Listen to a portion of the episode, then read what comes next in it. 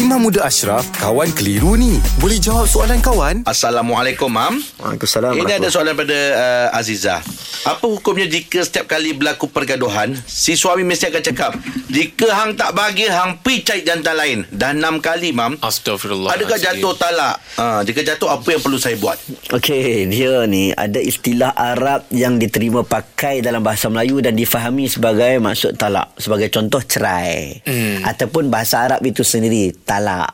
Orang faham itu lafaz yang jelas, yang clear, yang soreh. Lafaz itu tak boleh dibawa gurau-gurau. Hmm. Dibawa main. Tak perlu diminta apa niat dia kamu cakap, apa maksud kamu kamu cakap saya cerai dia, apa niat kamu. Hmm. Tak perlu tanya dah sebab Nah. dia dah lafaz itu clear. Hmm, itu perkataan yang clear lah. Clear. Ha, satu lagi lafaz yang tak clear. Hmm, Ha, lafaz itu dipanggil kinayah, lafaz yang kiasan. Hmm. Contohnya, aku tak nak kau, kau balik. Uh, apa maksud balik bang? Kena oh. bagi tahu kat mahkamah. Oh. Uh, balik tu maksud apa? Adakah balik tu suruh balik sekejap? Aku pun tak mau tengok muka kau sekejap. Oh. Ha, ataupun balik tu bermaksud cerai. Ha, kena tanya.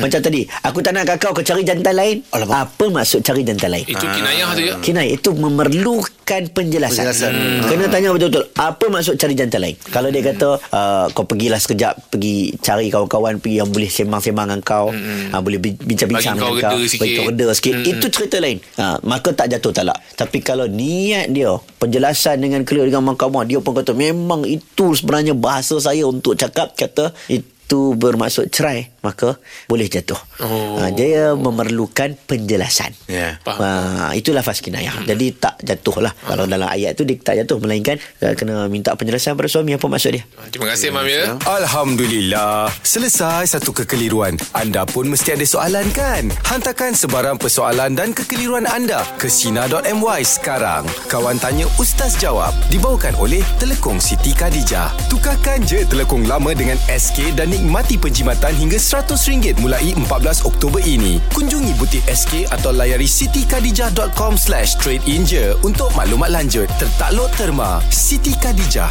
lambang cinta abadi.